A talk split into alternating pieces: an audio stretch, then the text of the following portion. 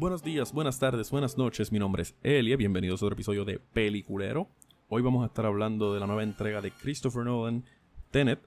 Christopher Nolan, pues obviamente uno de los directores más famosos de este milenio, eh, donde tiene películas como Inception, eh, Interstellar, The Dark Knight, Dark Knight Rises y todas estas películas que posiblemente estén en una lista de las 100 mejores películas de la década. Pues ese director nos trae Tenet. Tenet es una película. Eh, Yo, esto es un spoiler free review, así que si quieres escuchar este review para motivarte a ver la película o para desmotivarte sobre ella, pues estás en el lugar indicado. Eh, yo soy fiel fanático de, de Christopher Nolan. Todas las películas que él tira las voy a ir a ver a IMAX. No hay otra manera de ver las películas de él. Necesitas verla en IMAX. Y si tienes la oportunidad, por favor, ha- ha- hazte el favor y, y, y- y vela en esa pantalla grande que, que está intended. Y con ese sonido tan, tan ridículo que él trae a la mesa. Así que, nada, Tenet es una película bien, bien, bien compleja. No sé ni cómo describir una sinopsis para la película. Porque honestamente, entre menos sepas de ella, mejor. Eh, entrar, yo, yo vi un trailer nada más de la película. Esta es mi segunda película más esperada del año. eh, seguida de, de Dune, que es la número uno, por mi director favorito, Denis Villeneuve. Eh, yo quería, a propósito, entrar bien, bien ignorante a la película porque sé que es una película como de time traveling y toda la cosa. So, eh, yo no tiendo a ver estos, los trailers de las películas. Yo sí vi un clip de 5 minutos que pusieron en Star Wars en IMAX. Pero fuera de eso no, no sabía nada. Y yo creo que no voy a dar una sinopsis para eso mismo porque de verdad, entre menos sepa, va a ser mejor para ti. Eso sí, la película, si, si, si puedo... Yo no considero que esta es la mejor película de Christopher Nolan, para nada. Yo creo que Inception sigue siendo la mejor película de él, seguida de Interstellar. Eh, a mí las películas de Batman, honestamente, no me encantan. Eh, me, me encanta Rises, pero Dark Knight, que todo el mundo la tiene como que un pedestal y sé que me va a caer mucha mierda por eso. Eh, a mí, de verdad, esa película mm, me gusta, pero tampoco es como que la declaro una de las mejores películas de, de- de todos los tiempos. Eh, no, no me. esta película es bien similar a todos sus conceptos, porque muchos tienen que ver con el tiempo. Eh, pero yo siento que lo, que lo que le quitó puntos para mí es que ellos tratan de definir un concepto que ya está definido. Y siento que se hicieron la vida bien complicada simplemente para poder contar las cosas de una manera más detallada. Si esta película hubiese sido...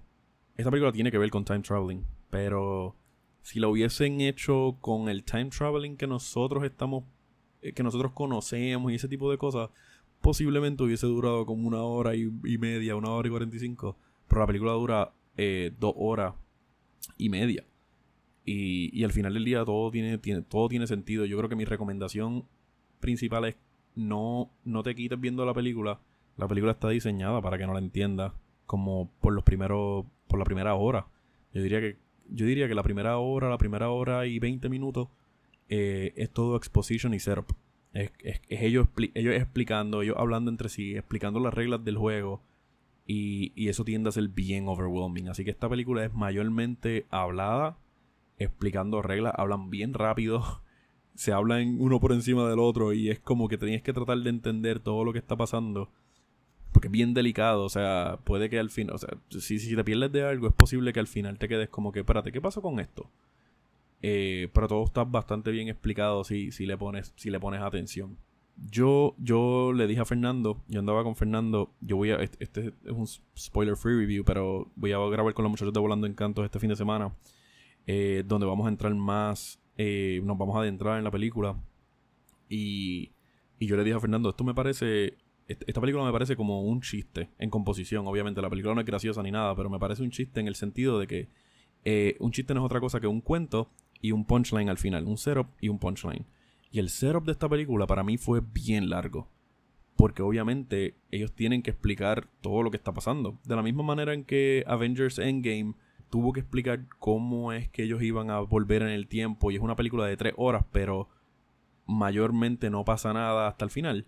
Pues esta película es bien similar en su composición. Donde tú tienes que... eh, eh, Christopher Nolan tuvo, o sea, al, al momento de, de- de- de poner esta película en perspectiva y decir, wow, yo voy a tratar de explicar todo este concepto en una hora y media y en la última hora voy a tratar de hacer todo lo que realmente quiero hacer con ella. Eh, eso es bien bossy de su parte porque tú puedes perder al público en, en, en nada de tiempo. O sea, ya en los 45 minutos tú empiezas a sentir que no está pasando nada y tú, uh, yo, ¿para dónde va esta película? Pero realmente vale la pena. Vale la pena eh, escucharla, verla hasta el final. Porque realmente si todo tiene sentido. Eh, no, no se sientan overwhelmed si no la han entendido como que en una hora y media. Porque realmente yo, yo entiendo que está diseñada de esa manera. Está diseñada para. Si has visto Memento de él, te vas a dar cuenta que es un, es un storytelling bien similar.